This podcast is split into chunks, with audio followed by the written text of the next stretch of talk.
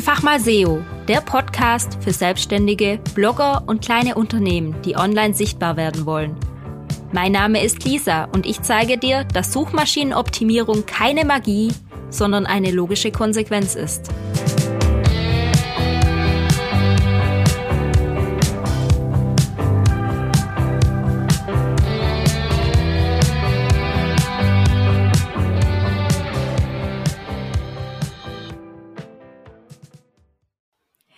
Hallo und herzlich willkommen zu meinem neuen Podcast-Folge. Heute erweitern wir das Thema vom letzten Mal etwas und zwar das Helpful Content Update von Google, das angekündigte. Und heute habe ich eine Dame zu Gast, die ich sofort mit Helpful Content verbinde. Und zwar ist das die Carola Heine. Wer LexOffice kennt, kennt auch ihre Blogposts, denn sie sind mega hilfreich und über diese bin ich auch zu ihr gestoßen. Hallo, liebe Carola, und schön, dass du da bist. Ja, hallo Lisa, ich freue mich auch sehr über deine Einladung. Dankeschön. Magst du noch ein bisschen was zu dir erzählen, dich vorstellen, wer du so bist, was du so machst? Ja, also ich bin ähm, Autorin und Fachjournalistin und Bloggerin. Und das bin ich schon ziemlich lange, denn 1996 war mein Blog, glaube ich, mehr oder weniger zufällig das erste im deutschen Sprachraum, soweit ich weiß. Das hatte ich mal zufällig gestartet, weil ich ein Buch veröffentlicht habe und damals hatten die Verlage noch keine Website. Also habe ich dann natürlich selber eine gebaut, weil ein Buch übers Internet musste ja im Internet stehen. Und auf einmal hatte ich eine Website, hatte einen Blog, hatte auf einmal ganz viele Anfragen. Ja, und dann bin ich da im Grunde reingewachsen. Ich habe also das Internet zu einer Zeit schon gekannt, als wir 10, 15 oder 20 Suchmaschinen hatten, die man bespielen musste, wenn man gefunden werden wollte als Kataloge wie Yahoo und so weiter noch wirklich was zu melden hatten. Und so ein paar Jahre, bevor Google alle vom Schirm gewischt hat, was Suche angeht. Ja. Ja, perfekt. Dann bist du ja die perfekte Fachfrau dafür. Auf deinem Blog oder auf deiner Webseite bezeichnest du dich auch selbst als Content-Strategin. Äh, wie definierst du denn guten Content? Guter Content ist einzigartig und sinnvoll und an eine Zielgruppe adressiert, die damit auch was anfangen kann. Also ist im Grunde das Gegenteil von dem, was ganz viele Firmen machen, wenn sie Texte einkaufen und denken, ich habe jetzt hier ein Keyword und ich brauche zu dem Keyword irgendeinen Text und dann suche ich mir jemanden, der SEO-Texte schreibt und die beschreiben dann einen schönen Text rund um dieses Keyword und dann werde ich schon gefunden werden und so. Ja, das ist im Grunde das Gegenteil von dem, was ich hilfreichen Content finde.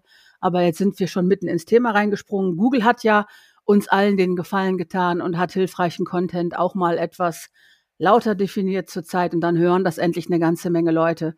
Denn es geht nicht darum, Keywords zu ermitteln, die wahrscheinlich zur eigenen Branche passen und dazu dann irgendwelche Texte zusammenzukloppen, weil man denkt, man ist dann weit oben in Google und natürlich auch in anderen Suchmaschinen auffindbar, sondern es ist eine größere Schleife, die man ziehen sollte. Man sollte langfristiger und nachhaltiger denken und mehr an die Menschen, für die man die Texte schreibt und dann erst an die Maschinen. Ich gebe zu, man muss immer an beides denken. Also die Keywords, die relevant sind, sollten in einem Text auftauchen. Aber es geht nicht nur darum, irgendein Keyword zu pushen. Es geht ja in erster Linie um den Nutzen, den ein Text haben sollte. Ja, genau. Ich glaube, da sind wir auch voll auf ganz auf einer selben Wellenlänge. Ich meine, wir haben uns dazu ja auch schon ausgetauscht. Und du hast dich sicher auch riesig über dieses Update gefreut. Ich glaube, wir sind beide gespannt, was da jetzt passieren wird. Ich habe mich über das Update gefreut, weil ich es sehr satt habe, wie viel Füllwatte man findet, wenn man zu manchen Themen recherchiert. Füllwatte ist so mein interner Begriff für diese SEO-Texte. Ich meine, ich weiß natürlich, das ist eine ganze eigene Branche und es gibt sehr viele Leute, die das sehr gerne schreiben, sehr gerne in Auftrag geben und denken damit etwas ähm, Nachhaltiges zu betreiben. Aber es ist nun mal nicht so. Wenn wir mal überlegen, welche Texte wir lesen, dann sind das ganz selten diese generisch runtergenudelten Texte. Dann sind das in der Regel die Texte, wo wir merken, da schreibt jemand, der was davon versteht. Da schreibt eine Person, deren Herzblut da einfließt. Oder deren Wissen oder im Idealfall beides oder die zumindest eine Leidenschaft dafür hat. Das sind die Texte, wo wir dann auch auf Abonnieren klicken oder Newsletter abonnieren oder die, diesem Blog dann in den sozialen Medien folgen. Und dann kommt auch erst an der Stelle, wo man schon gemerkt hat, da schreibt die richtige Person, dann kommt noch das, dass es einen Nutzen hat für die Person, dass ein Problem gelöst wird oder eine Neugier befriedigt wird oder ein Nutzen erkannt und beantwortet wird. Und dann ist es ein, Artikel, Blogbeitrag oder alt, ja, es sind ja nicht nur Blogbeiträge, es sind ja inzwischen auch Social Media Postings und so weiter, mit denen man wirklich was anfangen kann, aber die auch wirklich eine Wirkung haben, die über diese 30 Sekunden diese Zeit hinausgehen. Und nur das kann das Ziel sein, meine ich. Ja, das sehe ich genauso. Ich meine, wenn ich so ein bisschen an deine LexOffice Blogbeiträge zurückdenke, ähm, ich feiere die total, weil da auch Beispiele drinne sind, weil da was Greifbares drinne ist, weil du erklärst, ja, in dieser Situation musst du das machen. Und das ist viel nahbarer. Und wenn dann noch ein passendes Bild dazu ist, wenn noch ein paar Quellen verlinkt sind, dann ist das perfekt. Und ich sehe, finde, die Leute sollten viel eher die Userbrille einmal aufziehen und nicht immer dieses stupide, ich mache was für die Suchmaschine. Es du hast ja auch schon so ein paar negative Beispiele gegeben. Äh, viele Leute wissen aber nicht, wie sie das am besten machen können ne? und haben nicht begriffen, eine, eine starke, fundierte Meinung ist auch nutzwert. Ne? Erfahrungen, die man gemacht hat, auch die negativen Erfahrungen und wie man die bewältigt hat, sind auch nutzwert. Die Fragen, die man sich stellt und die man nicht alleine gelöst bekommt, wären zum Beispiel auch schon ein gutes Thema, weil es halt den Horizont erweitert und man anderen die Gelegenheit gibt, darauf zu reagieren. Was ich damit sagen will, ist, Meiner Meinung nach hat jeder, egal auf welchem Wissensstand, die Möglichkeit, nützlichen Content zu schreiben. Man kann recherchieren gehen und kann gucken, was machen andere dazu und darauf reagieren. Man kann eine gute Ressource irgendwo recherchieren und gucken, was fehlt mir persönlich dann noch, damit ich damit was umsetzen kann. Es ist so ein bisschen so, ähm, die Hausaufgaben, die man machen sollte. Man sollte nicht nur auf sein eigenes Blog und auf seinen eigenen Text gucken und das irgendwie so befüllen, weil man denkt, man muss jetzt dieses Keyword unterbringen. Man muss überlegen, haben das vielleicht schon zehn andere geschrieben? Dann will ich ja nicht diesen Text wiederholen, den zehn andere geschrieben haben. Es Aber genau das machen die Leute. Ja, aber es ist auch das Logische, wenn, wenn man, also wenn man nur an sein eigenes Blog denkt beim Schreiben, was ja auch zuerst mal sinnvoll ist beim Konzipieren, macht man ja nicht für jeden Text eine Wettbewerbsanalyse. Das verstehe ich auch. Ne? Aber andererseits, wenn man im Kundenauftrag schreibt, dann will man ja nicht, dass die ganzen Texte, die man überall sieht und liest, dem eigenen so sehr gleichen. Und da muss man sich als erstes überlegen, was weiß ich denn, was die anderen nicht wissen? Oder welches, welchen Aspekt kann ich ergänzen, den die anderen nicht haben? Und wenn ich das große Pech habe und ich habe irgendein Thema, das gerade überall so platt genudelt wird, dass jeder wirklich alles schon gesagt hat, dann kann ich immer noch eine nützliche Checkliste machen, eine gute Zusammenfassung oder eine Ressource, die auf 20 andere Quellen verweist. Ich muss halt diesen extra Schritt gehen und schauen, dass es wirklich ein bisschen Einzigartigkeit, die von mir geprägt ist, ist, die auch Nutzen hat. Das sind so, das muss ineinander greifen. Ne? Ja, auf jeden Fall.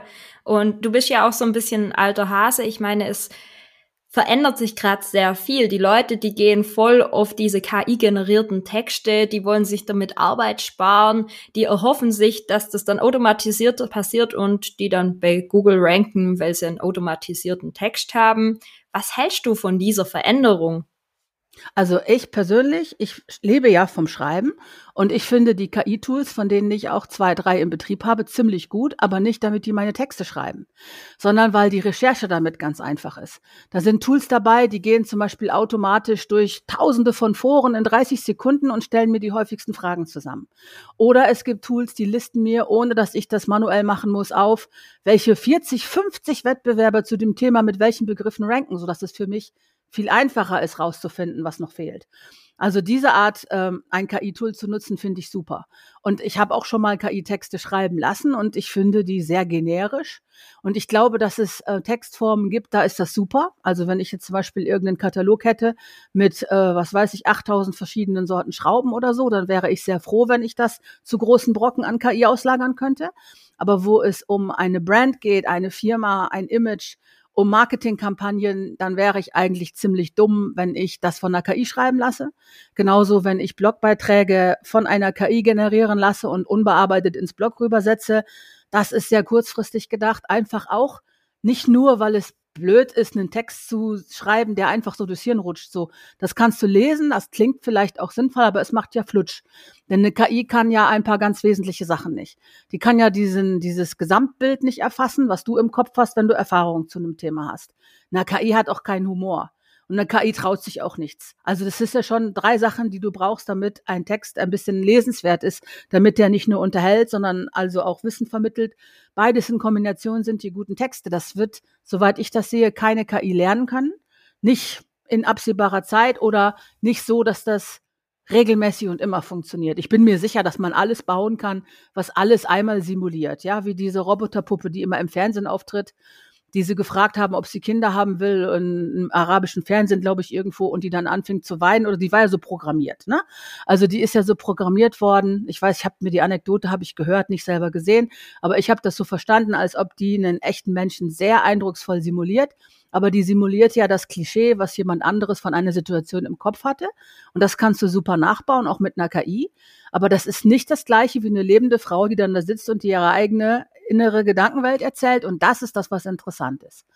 Und das ist auch das, was einen Text interessant macht. Das heißt, die KI kann für mich die Recherchearbeit machen, die Daten vorsortieren.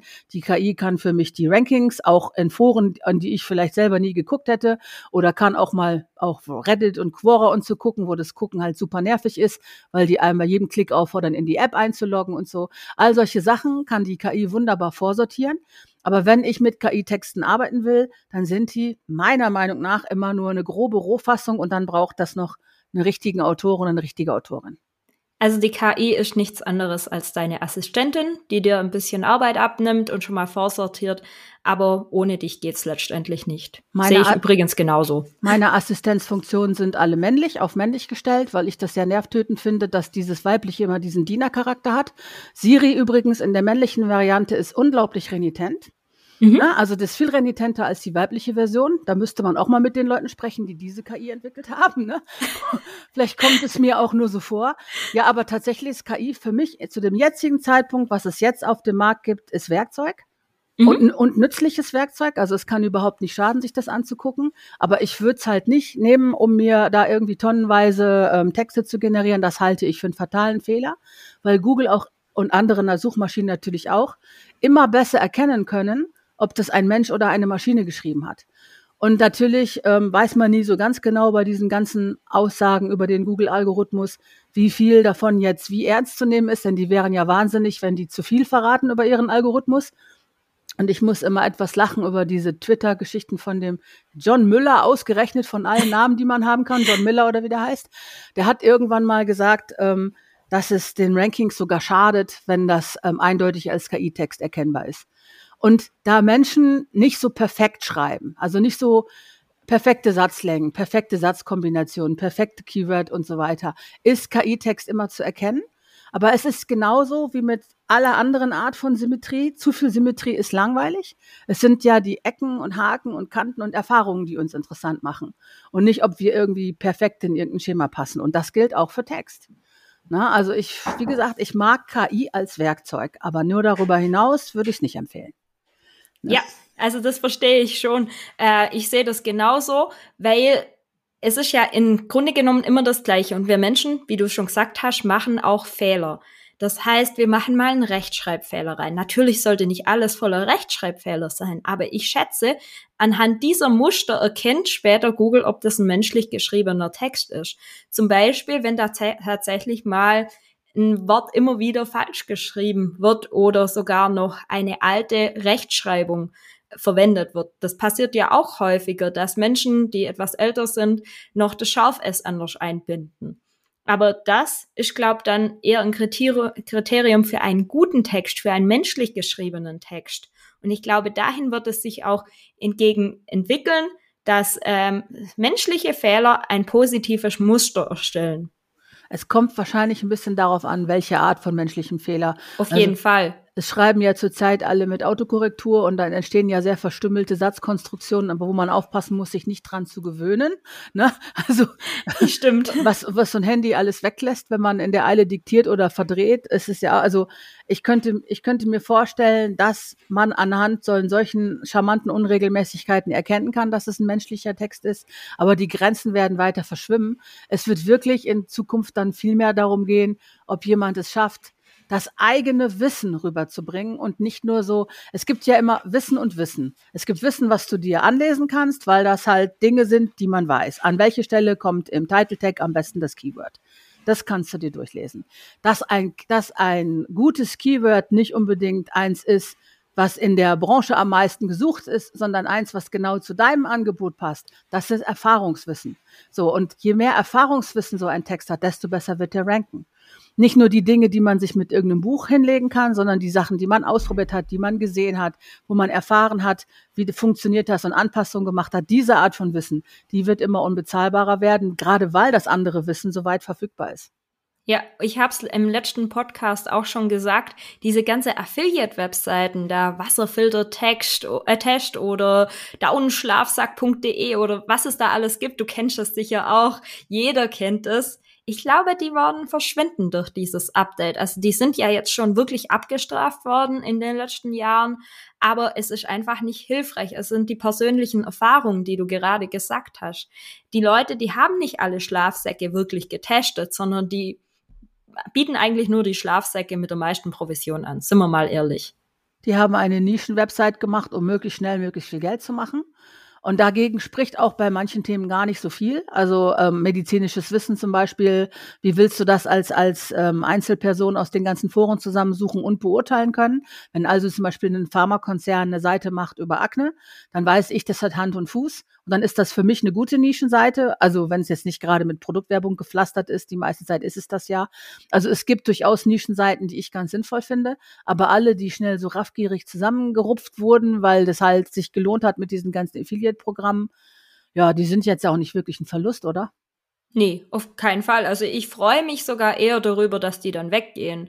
Ähm, aber das sind genau diejenigen, die eben Keywords rausgesucht haben, dann ihre stupiden Texte danach geschrieben haben und quasi das Gegenteil von dir gemacht haben. Also einfach ich keine auch, ich, Hilfe. Ich habe solche Seiten auch gemacht, ne? Ich habe das auch ausprobiert. Ich habe jetzt, ich glaube, ich hatte, ja, ich hatte mal eine Muttertag-Homepage Gut, das war jetzt nur ein Tag im Jahr, ne? aber ich hatte auch Seiten, die auf einzelne Keywords optimiert waren. Ich bin darüber nicht erhaben, Geld verdienen zu wollen. Ich habe halt nur aus eigener Erfahrung gesehen, es bringt nicht so viel wie intelligente, clever abgefasste Inhalte, die kein Verfallsdatum haben. Ne? Also ich habe auch tatsächlich ein paar, ich glaube, jeder, der lange im Web ist, hat mal versucht, eine, die eine oder andere Nischenseite aufzubauen. Dagegen spricht ja auch nichts, ne, wenn die dann gut läuft. Aber ich habe damit nie sehr viel Geld gemacht, einfach weil ich mich immer in super viele Infos verlaufen habe und andere haben diese Keyword-Texte gekloppt und Sonderangebote ich weiß, also es, es spricht nichts dagegen, eine gute Seite nur zum Geld verdienen zu machen. Aber ich mag halt nicht diese zusammengekloppten Sachen, diese lieblos zusammengekloppten Sachen. Aber das reicht sich ja von selber aus. Eine gute Nischenwebseite, die wirklich auch Nutzen hat und Infos hat und was weiß ich was, ähm, am Black Friday dann die richtigen Links zu den richtigen Angeboten, warum soll es die nicht geben? Aber die ganz, die ganz dumm zusammengekloppten, die wird es halt nicht mehr geben, ne? Ich glaube, die habe ich auch gemeint. Also letztendlich habe ich ja auch mit meinem Blog eine Nischenwebseite und ja, ich habe auch einen Black Friday Artikel gemacht und ich habe auch ein paar Affiliates drinne. Aber wenn ich eine Radhose bewerbe, dann habe ich auf dem Foto genau diese Radhose an und schreibe, wie sie wirklich ist. Und ich glaube, das macht den Unterschied zu den lieblosen Nischenseiten und einfach einem guten Content. Ja klar, Qualität macht immer den Unterschied. Ne? Ich wollte auch nur sagen, also ich finde das überhaupt nicht verwerflich, wenn man Sachen ausprobiert, um Geld zu verdienen. Auf aber jeden auch, Fall. Aber auch die Betreiber von zahllosen Nischenseiten werden relativ früh gelernt haben, je besser sie das machen, ne, desto mehr Geld verdienen sie. Das ist einfach so. Ich meine, die Leute sind ja auch nicht dumm. Die, und vor allen Dingen, es rankt ja nicht mehr so oben, so weit oben in Google, weil es keiner mehr anklickt. Das haben ja auch ganz viele von den, sag ich mal, kleineren Website-Betreibern, die so ein bisschen Google SEO für ihr Blog betreiben, die haben ja noch nicht begriffen, wenn die Leute in den Rankings nicht klicken, sinkt ihr Ranking. Also es ist, das ist ja das Fatale an all diesen Medien ist, was beliebt ist, wird beliebt. Ne? Und was nicht beliebt ist, muss erstmal hart kämpfen. Und wenn ich meine Hausaufgaben nicht mache und meine Infos nicht sauber aufbereite und ich tauche dann in Suchmaschinenergebnissen auf und keiner klickt, dann tauche ich da eben nicht mehr auf. Und die haben nicht verstanden, dass halt sowas auch Qualität ist. Dass die Qualität sich durch die Strukturen von dem ganzen Text ziehen muss und nicht nur dadurch, äh, dass ich ein Keyword an drei Stellen setze. Es reicht nicht, wenn ich weiß, wo im Teaser mein Keyword stehen sollte. Der Teaser muss auch, das ist Werbetext, das ist Microcopy. Der muss auch ansprechend klingen und zum Klicken an, äh, uns anregen. Und das ist das, was viele nicht verstanden haben. Viele sehen, das ist noch schlimmer, vor sich auf dem Desktop ihre Seite, die sie optimieren. Dabei sollten sie die eigentlich, wenn sie tapfer sind, auf ihrem Smartphone optimieren. Weil nur da wird sie wahrscheinlich aufgerufen heutzutage. Also es wird immer komplexer, das vernünftig zu machen. Und die Google Updates, also ich persönlich finde die natürlich gut, weil die den Schrott rausräumen. Aber ich war auch bei den aller, allerersten dabei und da wurde erstmal, ich glaube, bei den ersten größeren Updates waren das die SEOs, die rausgeflogen sind, ne?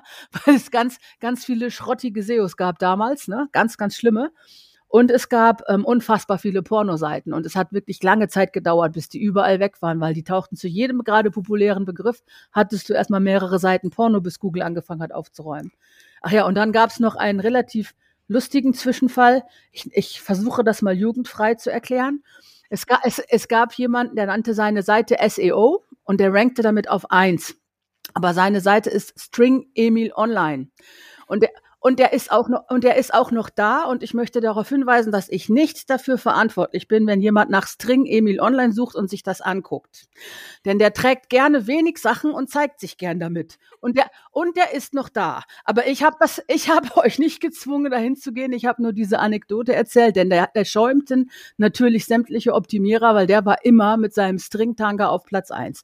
Das war so ein sehr lustiges Jahr. Ne? Also es, es hat sich sehr viel getan in diesen Dingen und ähm, gibt super viele Tools und es gibt auch, es geht auch immer weiter auseinander, was Leute unter Optimierung verstehen. Also diese, diese großen Tools, mit denen riesige Seiten dann super optimiert werden. Man darf nicht vergessen, dass viele von denen dann ja auch erfolgreich sind, weil die mit einem sehr hohen Werbebudget zugeschmissen werden. Und das sind ja die meisten Leute, die wir kennen, sind ja Solopreneure, kleinere Firmen, mittelständische Firmen, die wollen eine Seite haben, die praktisch fast von selber gut läuft, nachdem sie einmal die Basics gelernt haben. Und da ist das schon ganz gut, wenn sie verstanden haben, dass SEO-Füllwatte nicht hilft und dass sie sich Gedanken darüber machen müssen, was hilft jetzt wirklich konkret den Leuten, die das lesen sollen, denn dann wird's gelesen. Ne? Ja, und das passiert halt aber auch nicht von selber. Also die denken immer alle, ich mache eine Website, ich mache einmal eine SEO-Optimierung und dann läuft das von alleine. Aber dass man eben kontinuierlich auch hilfreiche Texte schreiben muss oder dass eine Webseite nicht rankt, wo kein Inhalt drauf ist. Und da habe ich immer viele Anfragen von irgendwelchen Coaches oder so, die sagen so, hey, kannst du mal meine Seite optimieren? Dann sage ich, ja, wo nichts ist, kann ich nichts machen die verstehen oft noch nicht, dass dieser Inhalt eben fehlt oder dass der unbedingt da sein muss. Und ich hoffe, dass dieses Update, weil es ja Helpful Content Update heißt, also wirklich namentlich genannt wird, worum es geht, dass es auch viele Leute aufweckt. Ja, ich denke, dass viele Leute gerade, also so die, ähm, die Coaching-Szene, die ich kenne, die machen ganz viel über Video. Die machen ganz viele ähm, Facebook-Lives und so und gehen ganz viele Netzwerke und machen Beratungsgeschichten und haben Produkte entwickelt, die irgendwas Bestimmtes unterstützen. Die müssen einen Schritt andersrum denken, weil alles ist, am Ende ist alles Text. Jedes Video, was ich mache, jedes TikTok, jedes Reel, es ist, hat immer, also wenn es ein gutes ist, hat es immer ein Skript. Und dann ein Skript kann man immer auflösen. Einem Skript kann man immer rückwärts gehen, einen Text draus machen und die passenden Keywords ermitteln. Und dann haben sie auch Inhalte für ihre Seiten, die von Google ausgelesen werden. Na, das ist also praktisch einmal dann andersrum, als man es sonst macht, zu sagen, ich habe hier mein erfolgreiches Reel. Warum ist das so erfolgreich? Was ist die Kernbotschaft von meinem Reel? Ah, da ist mein Thema für den Blogbeitrag. Ja, das ist schon mal ein toller Tipp. Und ganz oft sind das ja Zufallsbeiträge, Zufallsgeschichten, dass jemand bemerkt, was überhaupt sinnvoll ist und hilfreich ist. In einem meiner Netzwerke ist eine Frau, die macht super gute Mützen. Die hat sich so einen Trick ausgedacht. Die Mütze hat am Innenrand ein Smiley, damit die Kinder den automatisch richtig aufsetzen, die Mütze. Und dann hat die so Reflektoren, damit die Kinder verkehrssicher geschützt sind.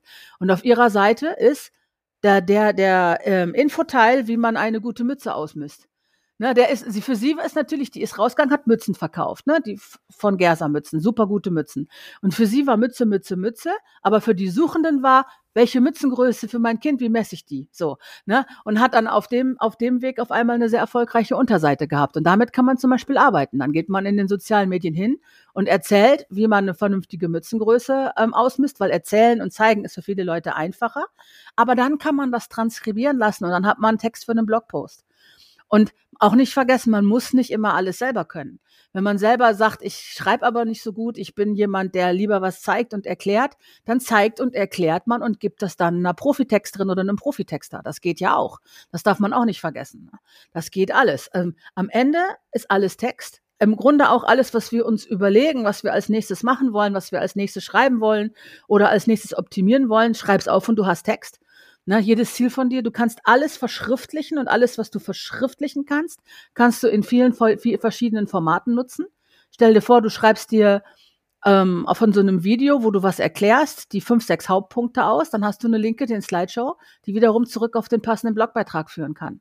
Man muss einfach so ein bisschen pauschaler und globaler denken und daran denken, alles von dem Shirt hinten in deinem T-Shirt bis hin zu dem monumentalen Hollywood, Hollywood-Film vor dir auf der, auf der Leinwand ist alles am Ende Text. Und Text kann man auf viele, viele, viele Arten verwenden. Man muss das nur einmal so denken. Ja, es ist sehr gut zusammengefasst. Ich sehe das genauso, vor allem wenn man zum Beispiel die Bilder anguckt. Ich sage zu meinen Kunden immer, äh, dieses Bild, wenn du das beschreiben müsstest, in deinen Worten Text, passt das wirklich zum Beitrag? Oder passt es vielleicht gar nicht dazu, weil du irgendein Stockfoto genommen hast, wo du dich jetzt hübsch findest? Äh, es muss alles irgendwie immer thematisch zusammenhängen und eben die verschiedenen Medien äh, sind, wie du sagst, letztendlich Text und der muss übereinstimmen. Das ist ja wie wenn du auf eine Webseite klickst, es wird dir was versprochen und dann kommt aber was ganz anderes. Das hat Google übrigens auch gesagt, dass sie das abstrafen wollen, also diese Clickbait-Überschriften.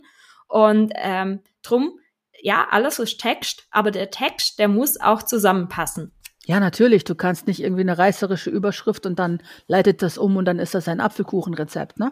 Also das ist, das ist schon, muss aus einem Guss sein und muss in einem Guss optimiert sein.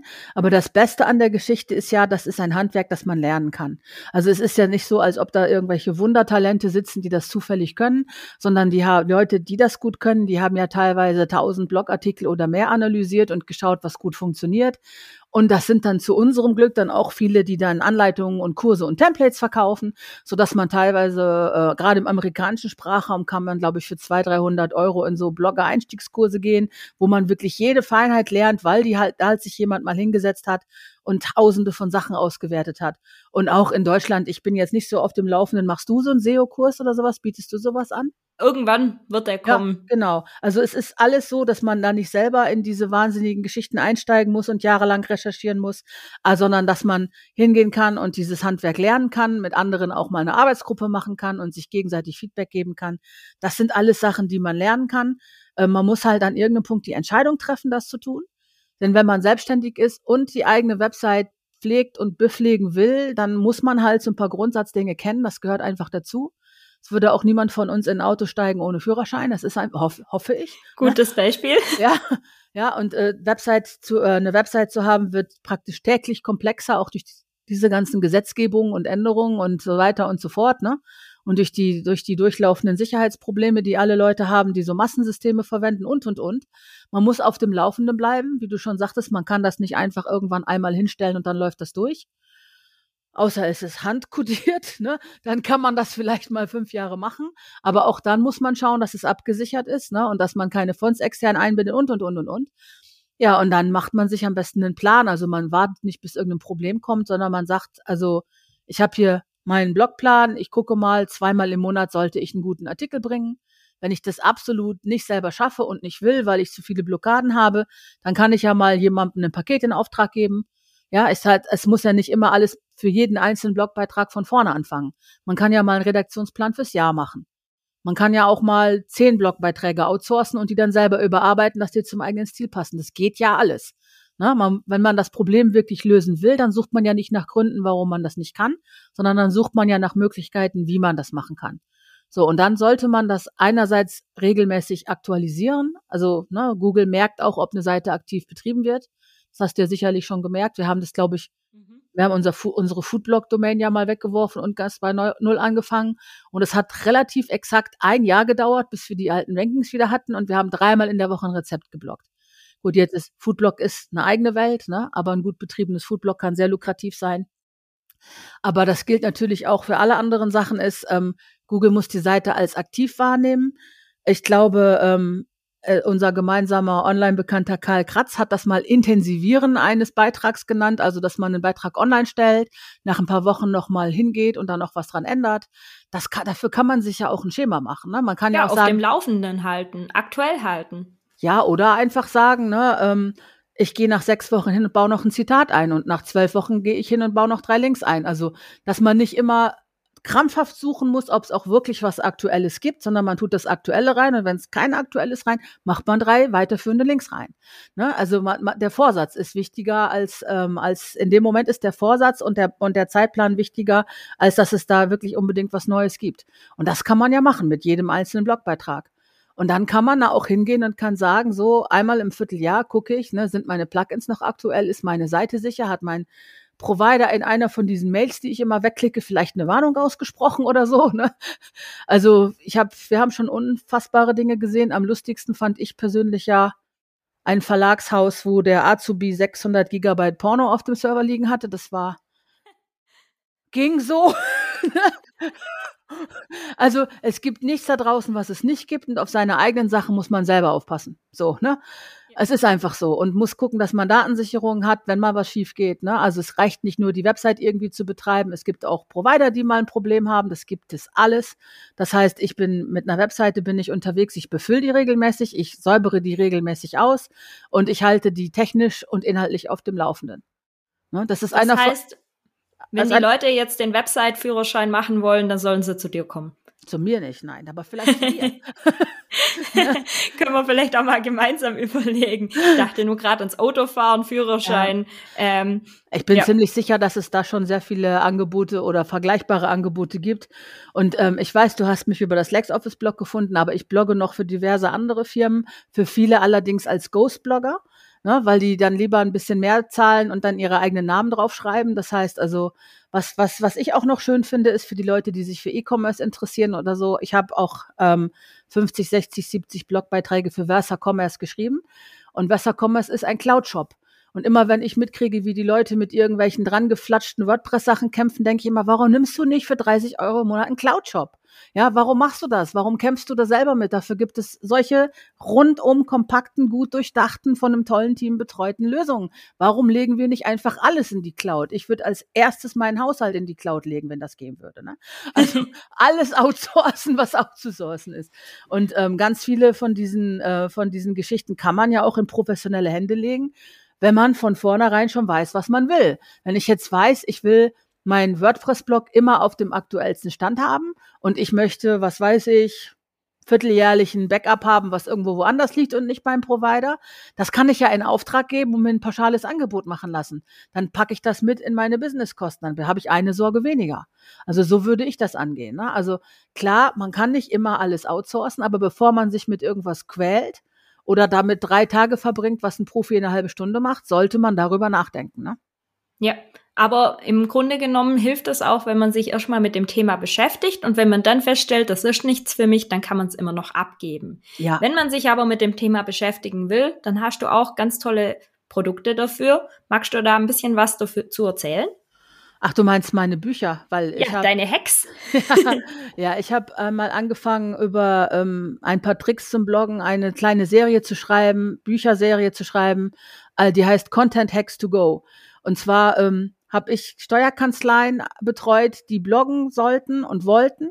Und die haben immer das gleiche Problem. Da kommt eine Gesetzesänderung, da darf jetzt nicht so viel am Text geändert werden aber es ist auch nicht so spannend und außerdem schreiben sie gerade alle drüber.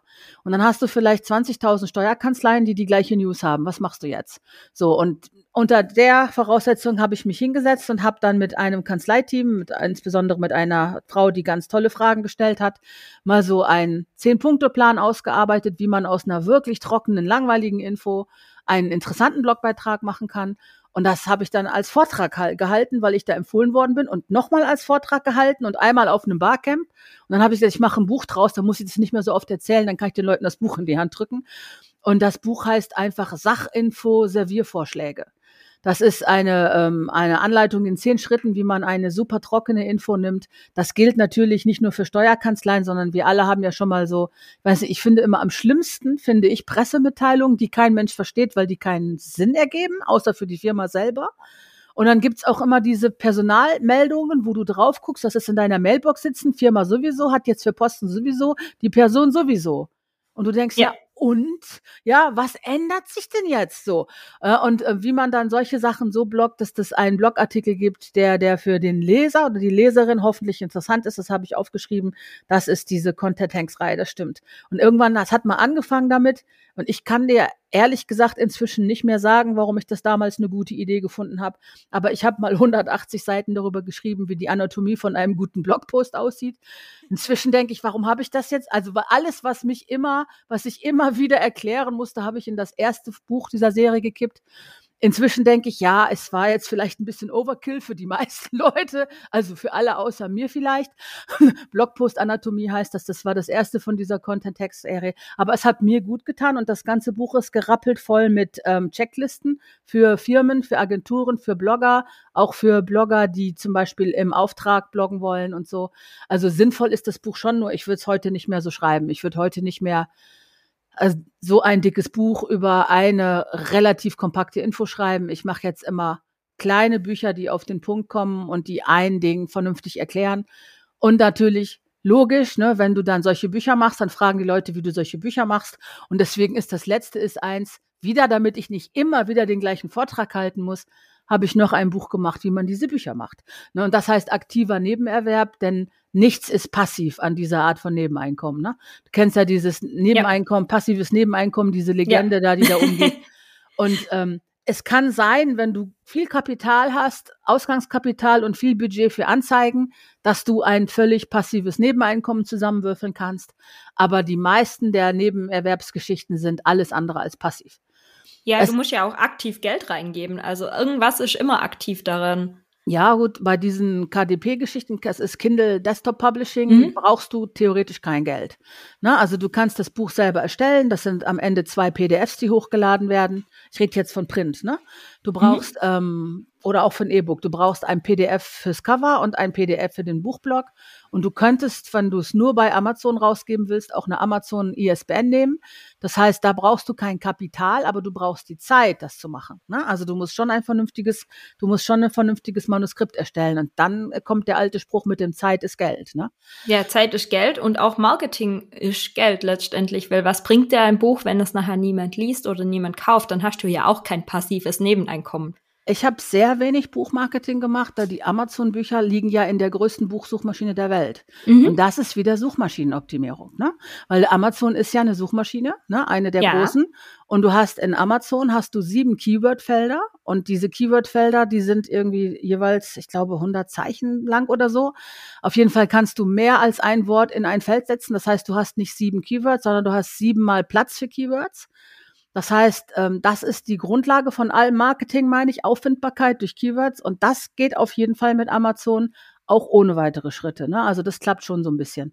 Natürlich ist da immer mehr drin, aber ja, gut, ne? Irgendwas ist immer. Für mich ist das ein bisschen mehr so ein Hobby. Aber jetzt zum Beispiel bei den Sachen, die du machst, du machst ja sehr spezifische Sachen für Radfahrer. Ne? Ja. Und das erste, was ich machen würde, wäre die coolen Sachen rausziehen und ein kleines Geschenkbuch für so einen Radfahrer machen, weil Geschenke für Männer ist das Schwierigste überhaupt. So, ne, das ist absolut das Schwierigste. Und da macht man so ein schönes Tourentagebuch oder irgendwas mit ein paar konkreten und handfesten Tipps. Und das ist das Coole an dieser Art von Buch. Das muss dich keine mehrere Monate Quälerei in den Morgenstunden kosten. Du kannst ein cooles Geschenkbuch in zwei, drei Tagen machen und es kann trotzdem genauso viel bringen wie ein Buch, für das jemand anderes drei Jahre vom Schreibtisch gesessen hat. Das, das ist, eine gute Idee und das deckt sich aber auch mit meinen Erfahrungen, weil ich habe natürlich einen Blogbeitrag über Geschenkideen für Radfahrer. Und der wird häufig von Frauen geklickt, die für ihre Männer was suchen. Und das funktioniert natürlich auch. Natürlich habe ich da Affiliate-Links mit drinne. Ja, klar. Aber ja, das sind oft die Kleinigkeiten. Siehst du, dann weißt du schon, der Bedarf ist, ne? Die Leute suchen ein Geschenk für Radfahrer und dann machst du halt selber eins. Ne? Und du weißt ja selber, weil du ja selber fährst, weißt du ja, wie, wie sieht das aus, wenn man sich ein Ziel setzt oder so. Du kennst bestimmt auch diese Apps für irgendwelche Challenges, ne? Mhm. Das, und so, das geht, nicht jeder mag Apps, ne? weil nicht jeder will seine ähm, Bewegungen in, ähm, ähm, in einem Smartphone festhalten. Aber sowas kann man vielleicht auch cool auf Papier machen oder so, ne? dass man das auf Papier einträgt. Da macht man so ein Tourentagebuch und dann hast du eine Geschenkidee. Ne? Ja, und dann, und dann kann man das vielleicht noch etwas digitalisieren. Da ist ein QR-Code zum Abscannen dabei oder so. Und genau. das alles. Und sobald, Idee. und sobald das gut läuft, wird dann genau das Gleiche passieren, was immer passiert, wenn man in Suchmaschinenoptimierung oder innerhalb von Amazon dann gut ist, dann kommt jemand und klaut die Idee. Und dann muss man seine eigene verfeinern und anpassen, ganz wie im echten SEO-Leben. Ne? Ja, aber das gilt natürlich auch für Texte. Immer, immer. Ne? Also das ist, es bleibt so, ne? Also es ist immer das Gleiche. Es ist am Ende ist es immer Text und wie erfolgreich der ist, kommt drauf an, wie viel du an Hirnschmalz investierst, nicht notwendigerweise an Zeit. Ne? Ja, genau. Und ähm, darum auch wieder noch mal zurück auf dieses passive Einkommen zu kommen, weil du halt immer dran arbeiten musst und es immer besser machen musst und äh, es nicht von alleine läuft, sondern du eigentlich schon noch gebraucht wirst irgendwann, unterstütze ich deine These, dass es kein passives Einkommen so auf dieses, diese Art gibt. Es gibt ein Einkommen, also wenn du ein Buch hast, was gut läuft, eins von meinen zum Beispiel handelt von diesen bunten Focaccia, die vor zwei Jahren in Mode waren. Die wurden gefärbt und mit Kräutern dekoriert und Blumen eingebacken und so. Ja. Und als die neu waren, die hat eine äh, New Yorkerin erfunden. Mhm. Und ich habe sie auch in meinem Buch erwähnt. Hab die Idee kam von ihr. Dann muss sie auch erwähnt werden, finde ich. Ne? Hab ihren ja. Instagram-Account äh, und so. Und das Buch läuft und läuft und läuft und läuft und läuft. Ne? Es gibt auch viele, die das nachgemacht haben, aber meins läuft halt. Das heißt, da habe ich tatsächlich einmal meine Familie gezwungen, sehr viel Focaccia zu essen. Es gab, es gab ein Wochenende, da habe ich 17 verschiedene gebacken. Der Mann will nicht drüber reden. Er will, er möchte das nicht mehr. Aber das läuft tatsächlich seit zweieinhalb Jahren durch und das kauft jeden Tag jemand. Perfekt. Dann, ab irgendeinem Punkt ist es dann passiv, ne? Also ja. dann ist dann, also hast du wieder reinge, äh, reingeholt, was du da reingesteckt hast und so. Und vor allen Dingen, ja, äh, 200, 300 Euro im Monat, rechne die mal aufs Jahr hoch, ne? Das ist auch gutes Geld. Das ist für viele Leute ein Monatsgehalt. Ja, genau. Aber irgendwann kommt halt der Punkt, da musst du vielleicht mal neue Bilder machen oder nochmal so ein paar Updates geben. Also so Bücher haben ja Auflagen und vielleicht kommt irgendwann die nächste Auflage und dann musst du eben auch wieder da sein und Arbeit reinstecken. Nicht so viel Arbeit wie am Anfang, aber irgendwann kommt der Punkt, da bist du als Autorin auch wieder gefragt. Ich glaube nicht, dass ich diese kleinen Kochbücher nochmal updaten werde. Weil das, das Schöne Dein Mann macht nicht mehr mit. Nein, es macht einfach, also es macht einfach mehr Spaß, neue zu machen. Ne? Für mich ist es ja ein Hobby. Wenn es ein Geschäftsmodell wäre, hast du recht, ne? dann müsste ich, dann müsste ich meine Bestseller ähm, analysieren und müsste die nach vorne holen und überarbeiten. Das ist richtig. Ähm, vor allen Dingen das erste, was man bei diesen Sachen lernt, ist, ähm, man hat ja oft so einen Ordnungssinn und sagt so, ich habe jetzt vier Bücher gemacht, eins läuft gut, jetzt muss ich gucken, dass die anderen drei auch gepusht werden und so, weil die haben ja auch Arbeit gemacht. Und das ist zum Beispiel was, was man komplett vergessen kann, weil bei diesen ganzen Optimierungs- und Konkurrenzsachen gehst du immer dahin, wo das Geld schon ist. Würd, ich habe ein süßes Buch gemacht, das kauft ab und zu mal jemand, das heißt Google Hubs. Das sind nur diese kleinen Google Hubse. Ne, ich könnte jetzt ewig Zeit in dieses Google Hubs Buch stecken, aber klar ist, die Leute kaufen deftige Kochbücher. Das ist zumindest in meinen, bei meinem, bei mir meinen so. Die kaufen nur die deftigen. Und wenn ich jetzt aus lauter Bemühen dieses Google Hubs Buch doch noch irgendwie hochzuholen, da Zeit versenken würde, würde mir die fehlen für neue und weitere Projekte. Ja. Ne, und so muss man dann auch lernen zu denken. Man muss dann halt, das kommt, man kann das nicht pauschalisieren. Bei anderen wäre es vielleicht genau das Richtige zu sagen. Ich hole jedes Produkt, Produkt nach vorne. Ne? Also es kommt immer darauf an, was man gerade macht. In meinem Fall ist es, für mich ist es wichtig, motiviert zu sein und Spaß dran zu haben. Und ich mache gerne Sachen, wo andere dann wirklich was umsetzen können, konkreten Nutzen haben und oder eine Geschenkidee in dem Fall. Und das würde für mich nicht heißen, dass ich nochmal alle zwinge, ständig Focaccia zu essen. Also da würde ich, das, um, um das richtige Trauma haben die ja seit meinem Rosenkohlbuch. Aber ich meine, ja, du lachst. Diesen ganzen Winter hat keiner hier Rosenkohl gegessen. Keiner wollte. Ne, alle haben sich geweigert. Und dabei wohnen wir in, äh, relativ nah an einem Bauernhof, wo man die frischen Stauden kriegen könnte. Keiner will das Zeug jemals wieder essen. Seit ich dieses Rosenkohlbuch geschrieben habe. Ne? Aber es, es muss ja mir Spaß machen. Ich bin der Motor. Das heißt, alle Logik und alle, alle kalkulatorischen Überlegungen helfen ja gar nicht, wenn ich keinen Bock habe. Ja, genau. Aber das zeigt auch wieder, du lässt die persönlichen Erfahrungen mit einfließen. Also die, dein Umfeld muss vielleicht kurz dafür leiden, aber ihr probiert das wirklich aus. Und ja, darum verkauft sich dann auch so gut oder die Leute lesen das dann auch gerne, weil sie merken, ah ja, das ist nicht noch ein Stockfoto von Rosenkohl, sondern die hat das wirklich bei sich in der Küche zubereitet. Und wenn du dann noch reinschreibst, ähm, ich habe die Erfahrung gemacht, dass äh, Rosenkohl bei den Temperaturen so reagiert oder irgendwas, dann hast du es eigentlich geschafft. Und das ist auch das, was die Leute hören wollen. Und ich werde auf jeden Fall deine Bücher mit deinen wertvollen Te äh, Tipps auch ähm, verlinken in den Show Notes, auch zu deiner Webseite. Und wenn mal jemand Fragen hat, ich glaube, die finden dich alle über LinkedIn, oder? Ja, die finden mich. Dankeschön. Ja, ähm, das, das mit den, mit den Büchern und den Stockfotos und den selbstgemachten Büchern ist wieder das gleiche wie mit den Nischenseiten. Ne? Also es ist äh, klar, kann ich mir irgendein Kochbuch zusammenkloppen. Das machen ja auch sehr viele. Das ist ja ein Riesenmarkt. Es gibt also unfassbar viele Leute, die sich schnell mal eben irgendein Kochbuch knüppeln. Ähm, aber dass die so gut laufen, wie so ein selbstgemachtes und selbst erkochtes, glaube ich auch nicht. Aber bei mir ist es tatsächlich so gewesen, seit ich mal ein Kochbuch gemacht habe, weiß meine Mutter endlich oder denkt meine Mutter endlich, dass sie weiß, was ich arbeite. Das war vorher gar das war vorher eine sehr abstrakte Sache für sie. Und dann hat sie einen äh, Karton Kochbücher zum Weiterverschenken bekommen und dann war eigentlich alles klar. Vorher, was war dieses ganze Internet, war für sie nicht greifbar. Ne? Das ist eine andere Generation. Sie ist Musiklehrerin. Ähm, sie macht zwar auch ganz viele Sachen, immer noch mit über 80 Jahren unterrichtet und so, aber was das bedeutet zu sagen, ich unterrichte Firmen im Bloggen, das war ihr nicht klar, aber Kochbücher, das ist sehr schön greifbar gewesen. Ne? Und ähm, das ist, also dieses, dieses greifbar machen ist ja eigentlich bei allem, was wir jemandem ans Herz legen wollen, das Ziel, ne? irgendeinen Angriffswinkel zu finden in dem Ganzen, was wir machen, was dann diese Person auch interessiert. Und das finde ich auch das ganz das Gute, wenn man, ähm, wenn man bloggen will, ist, man hat ja meistens eigene Ziele, die man mit dem Blog vorantreiben will bedauernswert, viele Menschen haben einfach diese Hausaufgabe bekommen, ihr Blog zu befüllen und denken dann, du, jetzt muss ich bloggen. Und dann sitzen die da alle sehr unglücklich und versuchen irgendwelche Themen zu finden. Und dann gehen die natürlich zu ihren eigenen Themen. Und dann kommt noch jemand und sagt, du musst Storytelling machen. Und dann denken sie, sie müssen aus ihrer Kindheit erzählen und so. Und in Wirklichkeit sind diese ganzen Ansätze und diese ganzen Anleitungen sind komplett für die Tonne, weil sie müssten eigentlich immer hingehen und zuerst gucken, wer ist meine Zielgruppe? Für wen schreibe ich das gerade?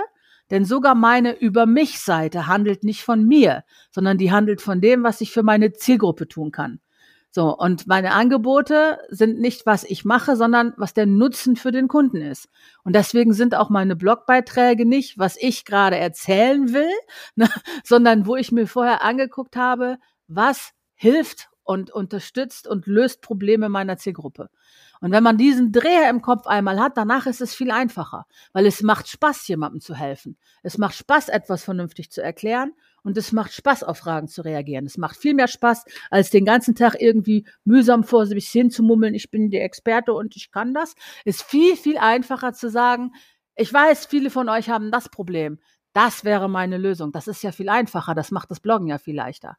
Und alles, was, was einem leicht von der Hand geht, macht Spaß und wird besser, meine ich. Ja, und das ist die äh, Definition von helpful Content. Genau. Dinge, die anderen weiterhelfen, aber die einem selber auch Spaß machen, weil ganz ehrlich, der Leser merkt, ob man mit Leidenschaft dabei ist oder ob man das jetzt einfach aus Zwang runterschreibt.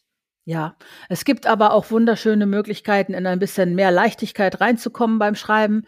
Ich glaube, ähm, es gibt ja auch ganz viele Leute, die sich nur mit dem Thema Bloggen beschäftigen. Also nicht die, ich blogge ja über Themen, Marketing-Themen, Kanzleimarketing und solche Sachen und ähm, auch so ein bisschen Selbstorganisation und wie man das alles überhaupt überlebt und so weiter. Aber es gibt ja Leute, die beschäftigen sich nur mit Bloggen als Bloggen als dem Thema.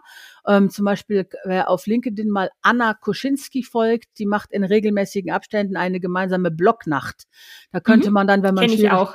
Da könnte man, wenn man Schwierigkeiten hat, da die Leichtigkeit zu finden, sich einfach mal einklinken. Und ich bin ziemlich sicher, dass es solche und ähnliche Coworkings virtuelle noch ganz viele gibt. In einem Netzwerk, in dem ich bin, in dem ganz viele Texterinnen und Autorinnen sind, gibt es das jeden Dienstag und jeden Freitag. Also, dass die Leute sich ähm, online zusammenraufen, kurz darüber sprechen, was sie heute schreiben wollen, im Texttreff und dann wird gemeinsam gearbeitet und mittags wird nochmal kurz gefragt, ob auch alle klargekommen sind. Jetzt sind das Textprofis, da ist bis jetzt noch keiner abgesoffen. Aber wenn eine absoffen würde, wären wir da und würden helfen. Ne? Also das Sehr gut. Den verlinke ich natürlich auch, den Texttreff, sehr gerne. Das ist ein Netzwerk für Frauen, die gerne Texte schreiben. Ich glaube, das ist die gute Zusammenfassung dafür. Wortstarke Frauen, ne? Da sind Bestseller-Autorinnen und Übersetzerinnen von Stephen King ist die Anja, glaube ich, und und und da ist alles. Aber es ist vor allen Dingen auch sehr einsteigerinnenfreundlich. Mhm. Ich bin auch schon drinne und ich habe mich auch schon durchs Forum geklickt und die Blogbeiträge sind super hilfreich. Also da auch meine Empfehlung. Einfach mal reinschauen und sich inspirieren lassen. Ja. Genau. Und das Gleiche macht er auch mit der Carola. Guckt auf ihre Webseite, guckt auch mal ihr LinkedIn-Profil an. Sie postet immer sehr hilfreiche Dinge und natürlich auch ihre E-Bikes, äh, E-Books, Entschuldigung, Radfahrer. genau. Ja, das ist das Authentische, wenn man auch mal Versprecher drinnen lässt. Ja, das stimmt. Ein E-Bike würde ich mir, glaube ich, nicht kaufen. Das wäre ja. vielleicht eine eigene Folge, aber ich bin auch so, so old-fashioned. Wenn, dann will ich auch richtig schwitzen. so geht's mir auch. Äh, aber ich muss natürlich auch Content über E-Bikes schreiben, ja. für Kunden zum Beispiel. Aber natürlich die E-Books, die gibt's bei dir, also die ohne zwei es sind Räder. Kein, es sind tatsächlich Printbücher. Printbücher? Printbücher zum Hinlegen, genau. Okay, die weil... Die ist bei Amazon. Kein, kein Kindle. Ja, ich, wenn ich Zeit habe, mache ich dann immer auch noch eine E-Book-Version. Mhm. Aber tatsächlich ist das Beste an diesen Büchern ist tatsächlich, die sind A4, haben einen dicken mhm. Rand für Notizen und die sind mit Auf Aufgaben und Checklisten zum Durcharbeiten. Okay, perfekt. Das ist natürlich super. Ich schicke dir mal eins. Die, die kleinen Taschenbücher, oh ja, sehr gerne. Die kleinen Taschenbücher, die lese ich nämlich immer gerne auf dem Kindle. Abends im Bett noch eine halbe Stunde zum Runterkommen. Und ähm, aber A4 Workbooks sind das ja dann quasi. Das ist mega ja. gut. Da habe ich auch schon ein paar daheim und äh, ich mag schreiben. Also ich mag handschriftlich Notizen machen und was reinschreiben. Das ist natürlich perfekt. Die sind tatsächlich für Einsteiger in das Thema, ne? Also die sich noch nicht vorher damit beschäftigt haben, wie man was optimiert oder wie man was dreht oder so. Die sind tatsächlich zum ganz stupiden Durcharbeiten gedacht. Und das Feedback ist bis jetzt ganz gut. Ich mag das Format, weil ich selber so arbeite. Ne? Das hat sich für mich bewährt. Ne? Ich mache mir dann zum Beispiel eine DIN A4-Mappe mit den ganzen bunten Klebezetteln und bringe das in die richtige Reihenfolge und arbeite das durch. Und so habe ich das jetzt als Workbook gedacht. Und sobald ich Zeit habe, was ja immer so ein Glücksspiel ist, ne, äh, mache ich die dann auch als E-Book. Also, aber im Moment gibt's die als, als, als ähm, Print und ich schicke dir gerne eins, dann kannst du mal gucken. Perfekt. Ich freue mich. Also ich berichte auch gern darüber. Ja, gern. Aber Thema Zeit. In dem Fall möchte ich mich bedanken, dass du dir die Zeit heute genommen hast, um mit mir über Helpful Content zu sprechen. Also ich habe auch wieder sehr viel gelernt. Immer wenn ich mit dir rede, lerne ich viel. Und ich schätze meine Leser und auch meine Hörer, weil Leser, ich werde das Ganze auch noch als Blogbeitrag verpacken. Aber meine Hörer hier im Podcast, die werden das auf jeden Fall auch feiern. Da bin ich mir sicher. Und wie gesagt, wenn jemand Fragen hat oder mehr Infos braucht, die Links, die stelle ich rein. Ja. In dem Fall danke, dass du da warst und ich wünsche dir noch einen schönen Tag und sag zu meinen Hörer und Hörerinnen bis bald. Ich habe zu danken. Auch bis bald. Tschüss.